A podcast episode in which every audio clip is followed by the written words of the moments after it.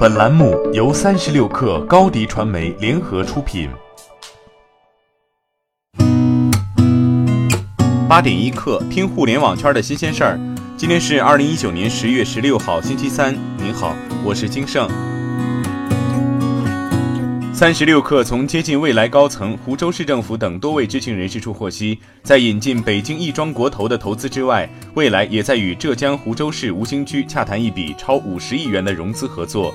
与这笔融资配套的是，未来将有一个二十万年产能的工厂落户吴兴区。就此消息，未来汽车 CEO 李斌回应称，目前尚无太多信息可以披露。未来确实在跟不少地方政府接触。理想汽车宣布将跳过原定的二零一九款，直接向首批预定用户交付理想 ONE 二零二零款车型。和二零一九款车型相比，二零二零款车型配置升级且价格不变，但首批交付时间由原定的今年十一月份推迟至十二月份。理想 ONE 于去年十月份正式发布，今年四月十号起开放预定，售价三十二点八万元。在理想早期的规划中，理想 ONE 的产品级别及品质对标宝马 X 五和特斯拉 Model X 等车型。继中通之后，圆通速递也宣布涨价。从二零一九年十一月一号起调整快递收费。此前，中通宣布将在双十一涨价，具体调整幅度由当地服务网点根据总部指导建议，并结合各自实际情况实施。美团语音盲人定制应用昨天正式上线，将专门服务于盲人群体。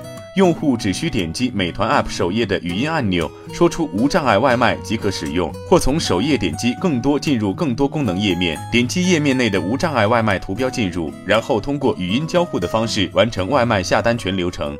通过美团语音点餐，准确率能达到百分之九十五。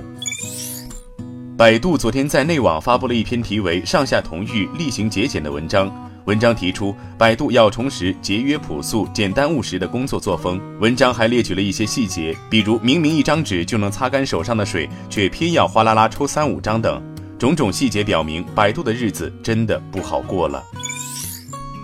汉能欠薪事件已经持续发酵数月，面对舆论压力，汉能集团主席李河君昨天发布内部信，回应外界的质疑。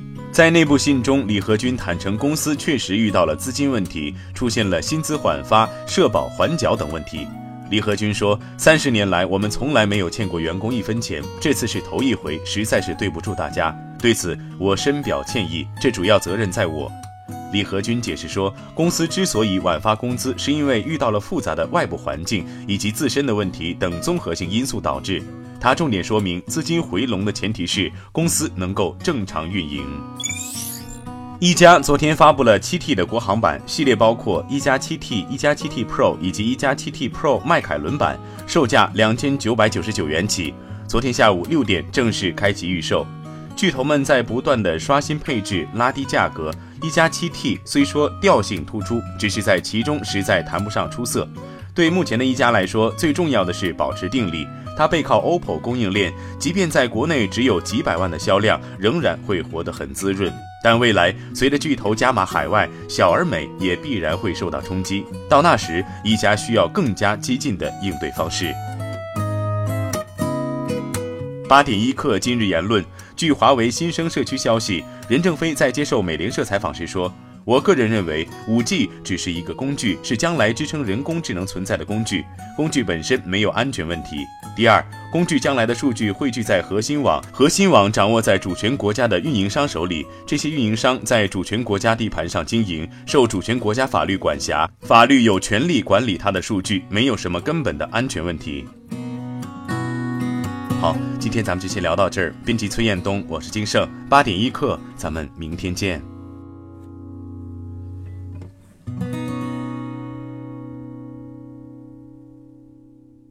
欢迎加入三十六氪官方社群，添加微信 baby 三十六氪 b a b y 三六 k r，获取独家商业资讯，听大咖讲风口，聊创业，和上万课友一起交流学习。